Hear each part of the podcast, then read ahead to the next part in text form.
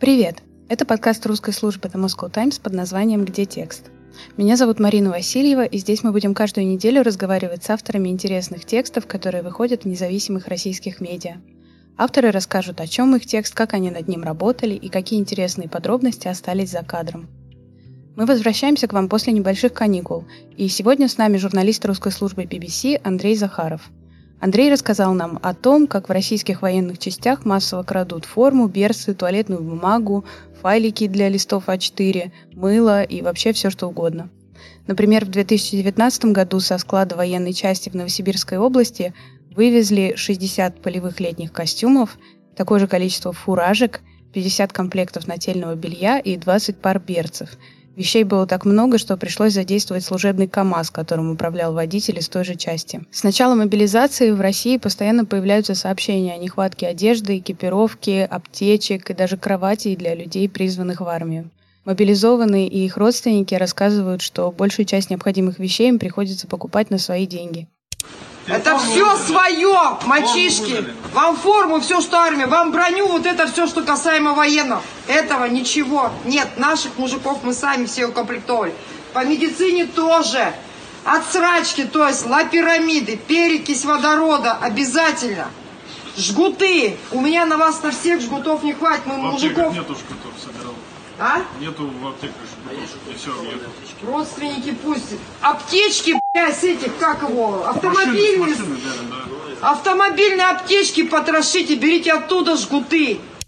У нас в расположении ни хуя, ни кровати, ничего нету. Пацаны, вас не видно, только ноги. Пойдем дальше. В этом расположении никаких кроватей. Чтобы ответить, куда исчезла одежда и обмундирование из армии, Андрей Захаров проанализировал приговоры гарнизонных военных судов и выяснил, что в среднем каждый год на хищениях ловят около тысячи военнослужащих. За последние 8 лет суды вынесли больше 12 тысяч приговоров за мошенничество и не менее 558 приговоров за продажу имущества с вещевых складов. За растрату были осуждены более 700 контрактников, включая командиров. Но наказания обычно не очень суровые. Часто военные говорят суду, что они не украли имущество, а случайно потеряли, или что оно испортилось из-за неправильного хранения, и в итоге получают всего лишь судебный штраф в несколько десятков тысяч рублей. Сам Андрей Захаров для иллюстрации к своему тексту выбрал вот эту оговорку представителя народной милиции ДНР Эдуарда Басурина. Владимир Путин, президент Российской Федерации, говорил о наших воинах, как они воюют. И он там сказал фразу о том, что они воюют за свою родину. Я чуть с ним не согласен, может, я не прав, не имею права, но мы воруем за отчизну. Воюем, прошу прощения. Давай сначала для тех, кто слушает наш подкаст, но еще не прочитал текст, и, может быть, прочитает его потом, расскажем вкратце, о чем речь, о чем история. Когда началась мобилизация, то сразу пошли сообщения, что мобилизованным не хватает не только, скажем, там, бронежилетов или приборов ночного видения, ну, то есть э, какого-то современного, а, современного снаряжения, которое есть у украинских солдат, и нет даже у российских контрактников, да, которые, ну или есть в каком-то минимальном количестве, которые а, вошли в Украину в феврале. Не только этого, но и не хватает э, самого элементарного, то есть там родственники покупают вплоть до трусов и носков не говоря что про форму, обувь, например, да, головные уборы, что-то еще. И э, уже в рамках той разрешенной критики Минобороны, которая сейчас есть со стороны э, блогеров и даже официальных лиц, стало звучать, э, что вот где же все комплекты формы, которые были закуплены. И я залез в систему газ правосудия, слава богу, в России, а судебные решения публикуются, обычно процентов 60 публичные, а, вот. В этом случае даже больше было. И стал смотреть, как осудили солдат и офицеров российской армии в последние годы. Ну, я взял для статистики 8 лет, раз пропаганда любит фразу, где вы были, были 8 лет, вот э, если мы предполагаем, да, что, э, ну, собственно, война началась в 2014 году, но тогда гибридная, а вот полномасштабный так или иначе Россия готовилась. Вот как готовились к этому солдаты и офицеры.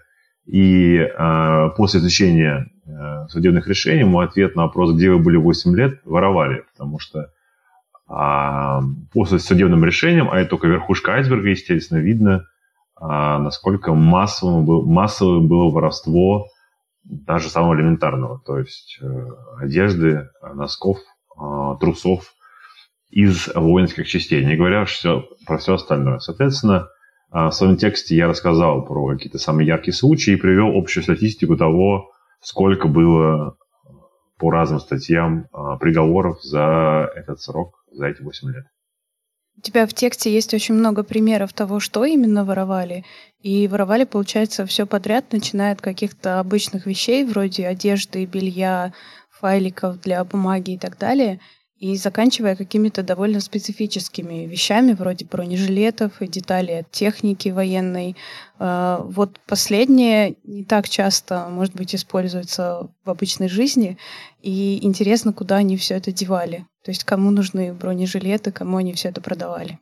Ну да, но я в первую очередь э, концентрировался э, на одежде, потому что ее э, не хватает, да, поэтому в первую очередь смотрел на нее. И планирую в следующем, в следующем расследовании посмотреть и на другие сферы, потому что в целом у меня получилось, что э, ну, конкретно там, если брать э, то, что я нашел по воровству с вещевых складов, да, где собственно, хранится все амбулирование. Это примерно по 100 приговоров в, вот, э, в год было. А если брать э, в целом, например, по мошенничеству, да, то примерно 2000 приговоров гарнизонных судов, то есть специализированных судов по военным в год. А, вот, а по краже там больше тысячи эти в среднем в год. Вот. И там, конечно, не только будут, а, будет амбулирование, там будет все что угодно, в том числе мошенничество, связанное с гособоронзаказом, что мы видим прекрасно, насколько, насколько как да, российская армия воюет, это тоже отражается. А, но а, действительно а, активно воруют э, топливо, горюче-смазочные материалы, активно воруют запчасти к танкам, о которых ты говоришь. А, собственно говоря, запчасти к танкам, какие-нибудь стабилизаторы там, или двигатели, они вполне могут пригодиться на запчасти к другим к другой технике, там, к, трактору, к трактору, например, или к чему-то еще. А, другой вопрос, зачем, например, там фуражки даже продавали, но, насколько я понял, ну, помимо там, понятно, там трусы, носки, не знаю, одежда, ну, форма, это может пригодиться, но там даже фуражки продавали, но, возможно, там были схемы, когда этот товар потом поступал в военторге, и там ими, этим товаром торговали в местных военторгах. Вот. Ну, то есть, в целом там э, выносят все, что лежит плохо, а плохо лежит там почти все. Потому что э, там в армии до сих пор отсутствует система учета цифрового э, даже на ГСМ. То есть, условно говоря, как мне говорят, да, а, значит, э, там, буквально до сих пор еще все на, на бумажках учитывается. Да и мы видели, да, э, в, в кадрах, которые украинские э, ВСУ выкладывает, а, с каких-то разбитых подразделений, там часто разные отчеты на бумагах, да, там выдано столько-то, выдано столько-то. Вот как раз эти те самые бумажки. А также отсутствует учет, там, скажем, по вот, э, номенклатуре там, одежды. Поэтому все это плохо лежит, во-первых. Ну, армия такая маленькая модель России, но более выпуклая. То есть мы находим признаки феодальности в, в нынешней России, а в армии эта феодальность четкая, потому что, а, несмотря на все реформы, по-прежнему, да, вот эм, солдаты – это бесправные существа, которые живут в бараках. Мы тоже живем в бараках все, да, но мы такой некий у нас барак символический. Там, условно говоря, барак реальный, да, казарма. А, и э, все вокруг колхозное, все вокруг мое, потому что все это плохо охраняется, исторически всегда подворовывали. Там видно приговоры, когда, значит, там, две-три курки украл, когда украл две тысячи курток.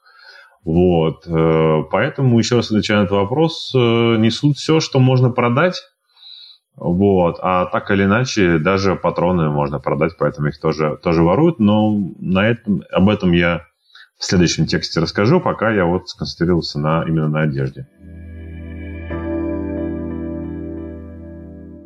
У меня еще из твоего текста сложилось впечатление, что наказания примерно одинаковые для тех, кто украл две куртки для каких-нибудь срочников, которые отправили эти куртки маме домой, и для людей, которые вывезли целый КАМАЗ одежды и куда-нибудь его продали. И в основном это судебные штрафы.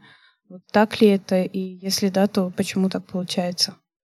А, да, потому что система защищает своих, и ну, понятно, что там же видно, что когда, скажем, начальник вещевого склада части, вещь так называемый, там, или какой-нибудь материально ответственный прапорщик, когда они, значит, э, а, что-то воруют, то их подчиненные или товарищи знают об этом, потому что зачастую даже их используют, скажем, просят помочь вынести, или там один, значит, выбрасывал бронежилеты в окно, другой их подбирал, да, чтобы пройти мимо КПП.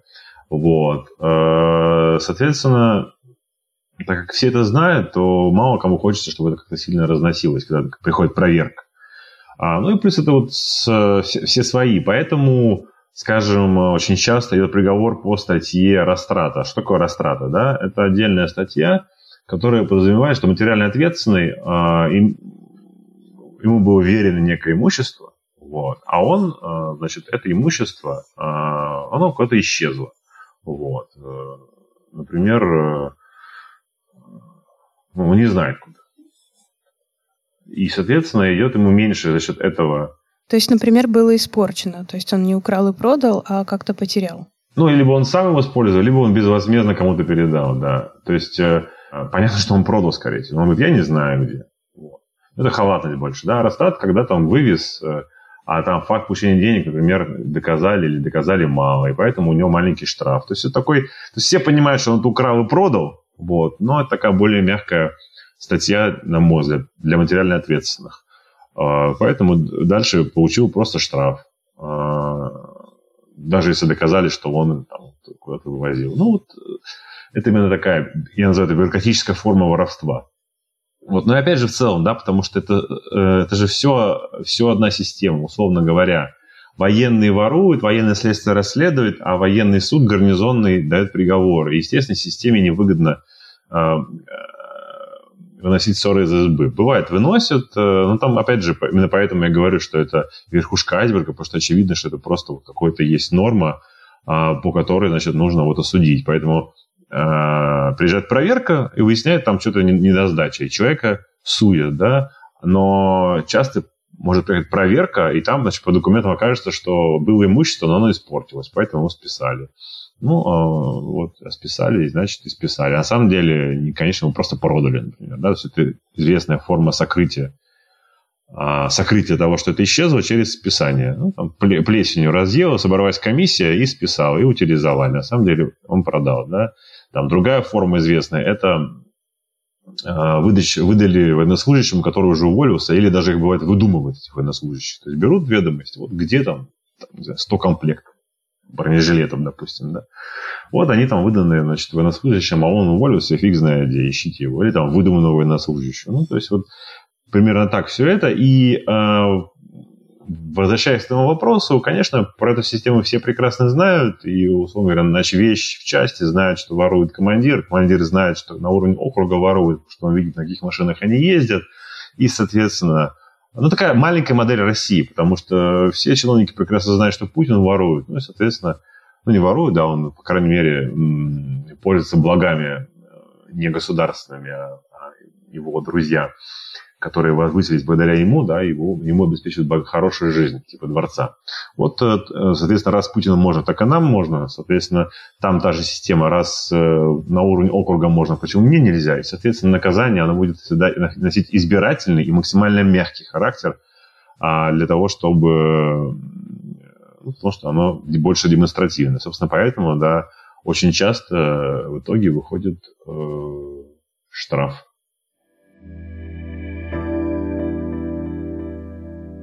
В армии же с 2008 года проходила реформа, которая длилась много лет, и я часто слышу, что благодаря этой реформе в некоторых областях действительно что-то стало лучше. В частности, часто говорят эксперты о том, что дедовщины стало меньше, например. Вот отразилась ли как-то эта реформа на воровстве? Изменилось ли что-то? Дело в том, что если говорить о военной реформе, то там, в плане дедовщины, да, там сократили срок службы, поставили камеры, стало больше людей ходить в армию, улучшили снабжение, потому что больше денег, и как-то поменьше стало дедовщины. То есть, да, Сердюковский реформы многие хвалят, прежде всего потому, что он именно стал делать контрактную армию, а, и новую технику стали производить, да. Но э, дело в том, что, ну, почему она не завершена? Допустим, зарплата в армии, если не брать боевые, э, она не самая высокая, и поэтому-то люди шли не самые, скажем так, э, социально активные, да. Э, там 35-40 тысяч. Вот. Э, то есть там люди шли из-за того, что пенсия ранняя, из-за того, что там квартиру могут дать, ну, или в других сферах не пригодился, или он там из деревни, да, и поэтому маленькая зарплата плюс э, невысокое образование, собственно, моральные качества российской армии мы еще на примере Бучи увидели, вот, хотя не сильно сомневались, да, и, соответственно, то же самое с воровством, то есть на бытовом уровне, скажем, если взять кражу, да, вот э, сколько там у нас получается, порядка тысячи приговоров в месяц, и там, в год. Там же большая часть приговоров – это воровство телефона у товарища в тумбочке, условно говоря, понимаешь? То есть э, это во многом говорит. Поэтому э, для того, чтобы реформа была завершена, нужно было там вести систему учета всего этого дела нормальную. Возможно, перевести хранение имущества на полноценный аутсорсинг, то есть Э, там же много переводилось на аутсорсинг, да, в этом смысл реформы. Там питание, например, перевели, там э, уборку э, частей, чтобы это не делали солдаты, да. Это как раз часть реформы Сердюкова. Правда, все контракты получил Пригожин, но вот это сторонние компании, да. Торговлю, в том числе, внутри частей. А хранение, например, осталось. Допустим, если бы хранение перевели, ну, можно было больше эффективно, потому что получается, что сам пользуюсь, сам храню. Всегда есть соблазн, если ты вот, э, ты чем-то пользуешься, и ты это хранишь, всегда есть соблазн это э, использовать. Вот. Ну, даже на гражданке, знаешь, как часто бывает, человек уходит с работы, а ноутбук забирает с собой. Правда? Бывает же такое. Ну вот. Почему тогда э, солдату не унести с собой куртку? А потом, где одна куртка, там и тысяча. Правда ведь? Абсолютно так и есть. Поэтому, вот именно потому, что эта реформа была не завершена в той части, ну, или они не думали о том, что нужно, поэтому это все а, и сохранилось именно в плане воровства, потому что мошенничество, оно просто приобрело другие формы. То есть ну, перевели на, на аутсорс, но мошенничество теперь на, в аутсорсе, в смысле откаты и прочее. Да? Вот. А здесь даже аутсорса нет. Так это все осталось внутри частей. У тебя в тексте есть еще табличка со статистикой количества краж, и там есть скачок в 2017 году. Вот случилось ли что-то в этом году особенное? Ой, я даже, честно говоря, я думаю, что он носит какой-то... Я, я, да, видел этот скачок и думал о нем. А, возможно, вот здесь не могу сказать, но я думаю, что он все равно носит такой характер. То есть в целом а, мы видим, как-то это размазывается по годам, где-то больше, где-то меньше. А, что говорит о том, что скорее система, она ну, палочная, в том смысле, что ты должен там раскрыть какое-то количество преступлений в такой сфере в год, вот ты раскрываешь. Поэтому я не думаю, что там есть какие-то, да, большие причины. Я думаю, да, это статистическая погрешность. В целом тренд общий, что это примерно было на одном уровне. Я думал даже пораньше взять, но есть, чем, ран, чем глубже ты уходишь вот в анализе вот этих больших данных, там есть проблема, что есть риск, что за более ранние годы меньше подгружается, и тогда у тебя будет искажение из-за того, что сама система еще не работала. Поэтому в этом смысле 8 лет я поэтому и брал. И то там долго пересматривал, пересчитывал, чтобы не было такого, что у меня есть какая-то динамика, а на самом деле динамика это чисто техническая. Ты упомянул пример с ноутбуками и коммерческими фирмами, но мне кажется, там все-таки немножко не так происходит. Чаще всего, если это действительно коммерческая компания, а не какая-нибудь полугосударственная или государственная, то люди скорее договорятся с начальником о том, что при каких-то там условиях они смогут забрать ноутбук, например, списанный или больше не нужный, или просто дома его использовать, а потом вернуть.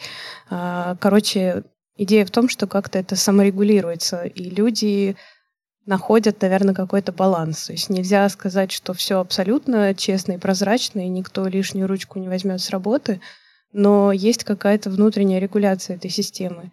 И, может быть, она отчасти происходит потому, что люди понимают, что им платят зарплату, они хотят сохранить работу. Может быть, потому что больше боятся наказаний, потому что в обычной жизни за кражу все-таки есть наказание больше, чем судебный штраф. Вот как ты думаешь, в чем эта разница и почему нету такой саморегуляции в армии? Ну, здесь, э, во-первых, эм, есть советское наследие, э, и вот такая поговорка в советское время, все вокруг колхозное, все вокруг мое. условно говоря, при капитализме, когда индивид экономически э, ответственный, то есть он должен сам искать работу, ему работу государство не предоставляет, и он владеет, э, ну, владеет э, вещами, то есть э, не государство дало ему квартиру, а он сам купил эту квартиру, то возникает у него иное отношение к имуществу, нежели когда оно государственное. Это одно советское наследие, и поэтому вот э, в СССР позднем было такое явление, как несуны. Да? Несуны – это люди, которые с работы, вот, что могли, что уносили. Вот ты работаешь там на шарикоподшипниковом заводе, ты шарикоподшипники уносишь, потом их продаешь там, обмениваешь. Да? А ты, значит, на пивном заводе ты вообще король, ты пиво выносишь. Это вот прям было, прям официально боролись с несунами. А, и армия в каком-то смысле, да, она, в принципе, э, по крайней мере, в этой части, как я уже сказал, она абсолютно осталась такой советской, да, то есть э, это государственное, это не, там, не мое, это не, не части, вот, э, по сути, никому не принадлежит и плохо, плохо охраняется. Вот. То есть здесь действует такое отчасти даже вот какой-то советский дискурс отношения к этому имуществу, плюс люди, которые которые там находятся, да, это люди, которые не получают небольшие деньги за свою работу. То есть, когда ты получаешь, там, не знаю, работаешь в офисе, у тебя хорошая зарплата, ну, какой тебе смысл ноутбук утаскивать, если ты можешь его купить, в принципе, да, вот, например. Ну, и у тебя есть как-то какой-то достаток, да. Когда у тебя, ты еле-еле сводишь концы с концами, ну, и вообще у тебя какой-то полный бесперспективняк, а плюс это все плохо лежит, плюс твои моральные качества не самые высокие, да и образование тоже не самое высокое, Плюс российская армия – это муштра, это подчинение, это отсутствие инициативы, что видно сейчас в боевых действиях. Да? Вот это все по совокупности рождает и психологически, и социологически рождает вот такое отношение к этому имуществу. И, и традиция, понимаешь, и традиция. Пришел молодой офицер, и он смотрит, как все эти куртки тащат домой, понимаешь, с сапогами. Ну вот. Это нормально в армии, да, всегда было. А там, где ты утащил один, э, один сапог, вот, если пару, да, ну, там, там будет и уже и вполне возможно 100, зато заработаешь каких-то денежек, э, а то 35-40 плюс кредиты, жена, ребенок, и живешь где-нибудь э, в каком-нибудь маленьком городке без, без, и ждешь, когда тебе сколько тебе до пенсии осталось, до пенсии еще ого Вот это, я думаю, совокупности рождает такое, что с работы, может быть, не так много людей утащат э, ноутбук, а вот из армии сапоги гораздо больше людей. Это напоминает вот эти истории про отправки вещей с деком из оккупированных украинских территорий. Абсолютно верно, конечно. На самом деле, я тоже, когда э, писал и анализировал, точно так же на самом деле, потому что там даже есть история, как два чувака залезли, значит, два рядовых срочники залезли, значит, на склад, э, отогнули там воротину и вытащили там какое-то несколько комплектов одежды и куртки надписью «Армия России». Так как куртки с надписью «Армия России», они офигенные по сравнению с обычным там, да, э, формой цифры. Значит, они отправили эти куртки домой. Реально, по почте отправили домой. Вот. А потом, э, значит, родители отправили их обратно, потому что их быстро взяли. Тебе ничего не напоминает, да? Отправили по почте домой. Вот то же самое. Или, например, когда, если, если они у своего товарища по роте воруют телефоны и за это попадаются, получает там условный срок какой-то или штраф.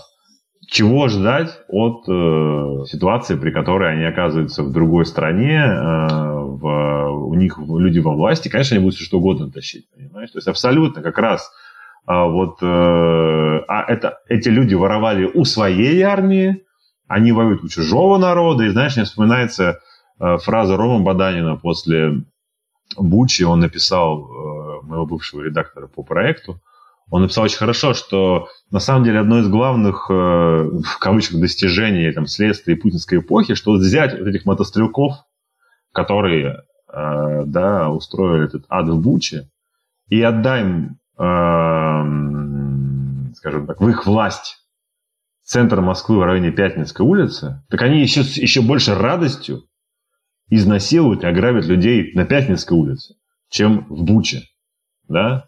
Вот. И как раз вот эта, э, эта статистика показывает, что абсолютно верно. Они у себя воровали, у своей армии, у, у этой армии, у этой армии. Вот такое моральное состояние вот этих, вот этих войск. И а, ведь они же, ну, ты знаешь, э, многие говорили там, да, отказники. которые в течение этого года э, отказывались воевать. Ведь там же очень часто отказываются воевать только потому, что там убивают, например, понятно, и вообще полный бардак, и убили пол подразделения, да, они же очень много всегда качают права за свои вот деньги. Скажем, когда моя коллега Олеся Герасименко недавно беседовала там с теми казняками, которым сейчас нужно ехать из мобилизации опять, а, там буквально вот типа, я в эту структуру не верю, обманулись боевыми, обманулись с этими, то есть там деньги, опять же, на первом месте. Поэтому деньги важны, но все равно. Это очень меркантильные люди. Вот. Ну, вот такая у нас армия. Ну, наверное, есть настоящий чистый офицер, я уверен в этом. Вот. Правда, не так часто их встречал. Знаешь, мы как-то, так я скажу, помню, мы с Шипелиным Ильей обсуждали, когда были эти видео с пленными э, в начале еще войны в марте. Там было одно видео, там действительно, ну, естественно, к ним по-разному относятся, но мы, мы как-то с Шипелиным обсуждали, что там был один украинский офицер, который очень вежливо спокойно допрашивал пленного. И вот и Шепелин сказал, вот так должен разговаривать э, там, советский офицер. Ну, в смысле, так образ, да, там, советский, вежливый, благородный офицер. Ну, там, русский офицер, там, украинский, неважно. Это образец офицера был такой. Вот я уверен, что такие есть, наверное, хотя им сложно в такой системе существовать, я полагаю. Поэтому я думаю, что такие люди оттуда быстро уходят. Сложно было найти людей, которые согласились с тобой поговорить об этом лично? Нет, ты знаешь, нет. Э, во-первых, там вот был один, например, он обижен был армией, вот, потому что он как раз эм, вот, пример этой самой полного бардака, потому что прапорщик был. Ему сказали, ты будешь отвечать за неприкосновенный запас. Ну, он, значит, это окей. А потом выяснилось, что там склад пустой.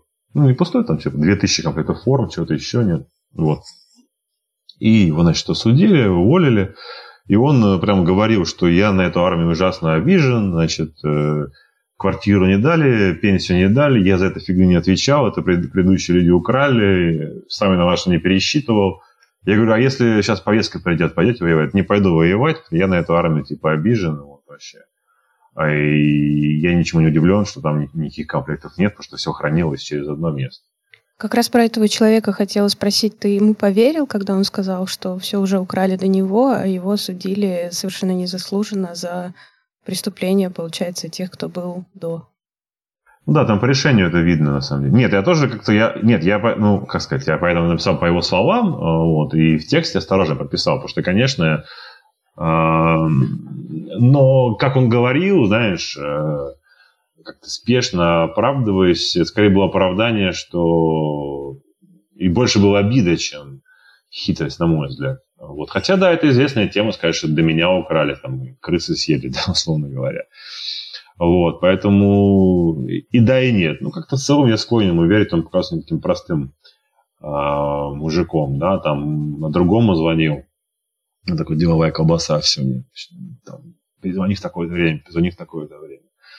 Вот, э, поэтому, как ни странно, да, с кем-то удалось э, немножко, немножко поговорить. Вот. Но это, знаешь, как вот с теми же контрактниками, казняками, да, которые были там на войне, и они, э, вот одно из их свойств, это ну, такие пацаны, да, поэтому они сейчас очень нелицеприятно высказываются о российской армии повидав тот ад, который там есть э, в Украине, и поэтому охотно разговаривают. Ну, также, возможно, эти товарищи тоже, по крайней мере, этот прапорщик, повидав бардак, захотел поговорить.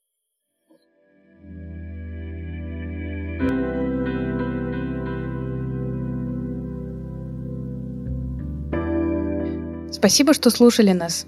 С вами был подкаст «Где текст?». Подписывайтесь на нас везде, где вы слушаете подкасты. И напомню, что если вы автор или редактор интересного журналистского текста и хотите нам о нем рассказать, пишите нам на почту mv собака